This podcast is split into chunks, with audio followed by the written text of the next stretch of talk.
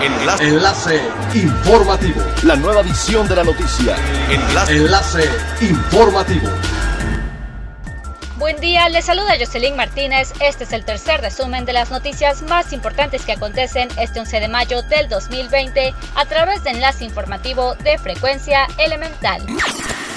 La Riviera Maya será el destino con el impacto más prolongado a causa del COVID-19, porque la mayoría de su turismo es europeo, donde se prevé que la reactivación de viajes de placer ocurra hasta 2021. Es por ello que no fue contemplado para arrancar las campañas de promoción del Caribe mexicano, que se tienen programadas a partir del 20 de mayo con miras a una reactivación a partir del 1 de junio, si las autoridades de salud así lo permiten. Iván Ferrat Mancera, presidente de la Asociación de Náuticos de Cancún, destacó que en esta cuarentena se han dado algunos incidentes en diferentes muelles del destino, en donde destacaba el robo de piezas o incluso de embarcaciones. Ahondó que la falta de vigilancia marítima ocasiona que por las noches muchas embarcaciones varadas en los muelles se encuentren a merced de los delincuentes. Son los mismos vecinos que se han dado cuenta y han dado aviso a las autoridades, pero que infortunadamente no hay vigilancia por la noche en la laguna o en el mar. El reinicio de actividades de Princess Cruises, programado para este 10 de mayo, deberá esperar por lo menos hasta el final de la temporada de verano, ante la poca o prácticamente nula disponibilidad de vuelos y cierre de puertos para cruceros.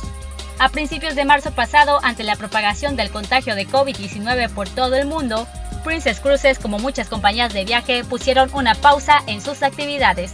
De inicio se contempló que 2 meses era tiempo suficiente, pero la pandemia no ha dado suficiente tregua.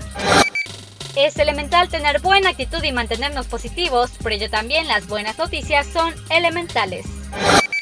El comité organizador del 8º Festival de los Océanos del Caribe Mexicano, el evento de educación ambiental más grande de la península de Yucatán, anunció que quedó abierta la convocatoria del tradicional concurso de dibujo infantil, que en su edición 2020 será digital para apoyar la medida de Quédate en casa, informó Miguel Ángel Canseco, gerente de responsabilidad y comunicación corporativa de Delfinus.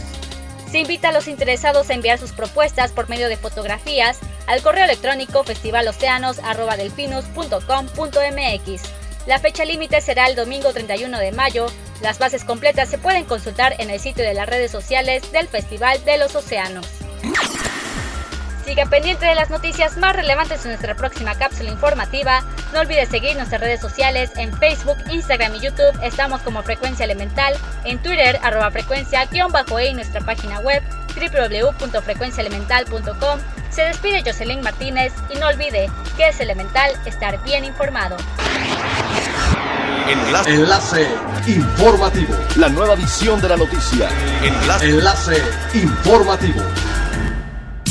Es elemental que te conectes a nuestra frecuencia a través de www.frecuenciaelemental.com.